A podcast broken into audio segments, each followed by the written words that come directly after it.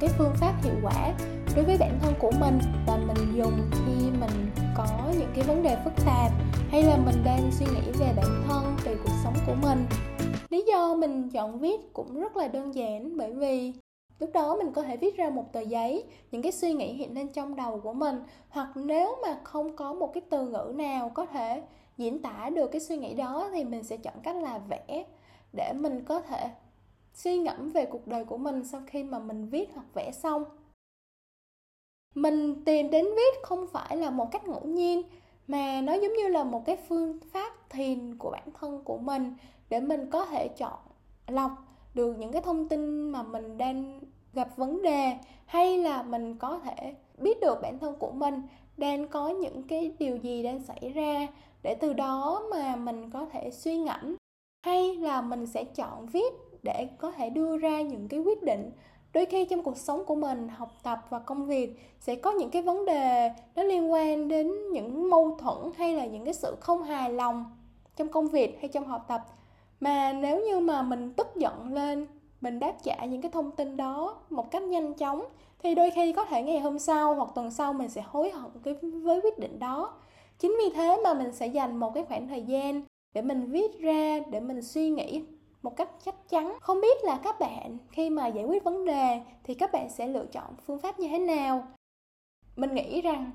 ờ, đối với những cái vấn đề quan trọng mà không cần phải gấp rút giải quyết, mình hãy nên bình tĩnh lại để có thể giải quyết vấn đề một cách tốt hơn. Mình chọn viết, thứ nhất là giúp cho bản thân mình thoải mái. Thứ hai là mình có thể tìm thấy được cái chính bản thân của mình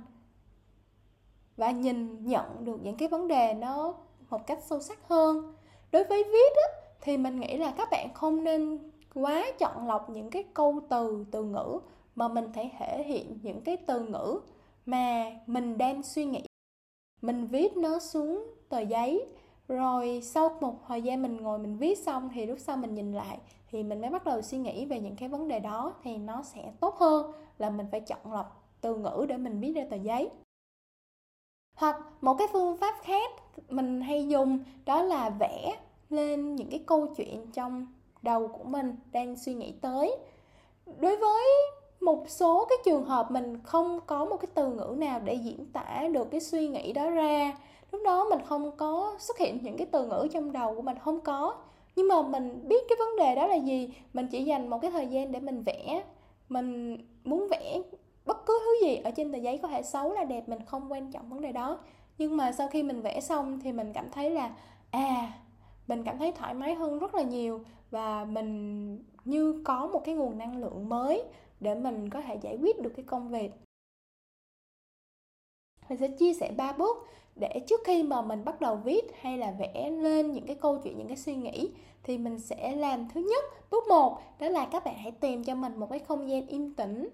uh, hạn chế tiếng ồn hoặc không có tiếng ồn thì càng tốt. Sau đó nếu như bạn là một người thích nghe nhạc hay là một người thích xài nến thơm tinh dầu thì các bạn có thể chuẩn bị để mình có thể có một cái không gian thoải mái và phù hợp với bản thân của mình. Bước thứ hai đó là một cái vấn đề quan trọng đó là mình hãy chuẩn bị cho mình một tờ giấy có thể là tờ giấy A4 hãy chọn cho mình một tờ giấy mà mình cảm thấy thoải mái khi mà mình viết lên tờ giấy đó. Và một cây bút bước thứ ba đó là mình hãy để cho bản thân của mình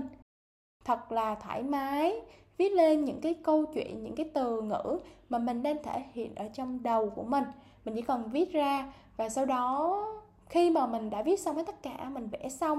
thì lúc đó mình hãy bắt đầu suy nghĩ, mình nhìn vào những cái điều mình đã viết trên giấy và mình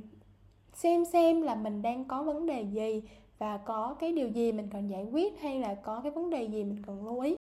thì đó là cái kinh nghiệm của bản thân của mình. Và hy vọng rằng các bạn sẽ thấy viết cũng là một phương pháp để giúp mình có thể tìm thấy chính mình ở trong những cái câu chữ, hay là vẽ cũng là một phương pháp để giúp mình có thể cảm thấy thoải mái, dễ chịu hơn. Và mình nghĩ rằng cho dù thế nào thì tất cả mọi vấn đề xảy ra trong cuộc sống của mình, hay nhờ những điều mình gặp, đều sẽ có những cái cách giải quyết. Mình hãy thật sự bình tĩnh để tìm ra được những cái phương pháp giải quyết vấn đề hay là những cái tình huống, những cái băn khoăn, những cái tranh trở của mình một cách tốt hơn. Và hy vọng chúng ta sẽ thật hạnh phúc và vui vẻ trong cuộc sống các bạn nhé.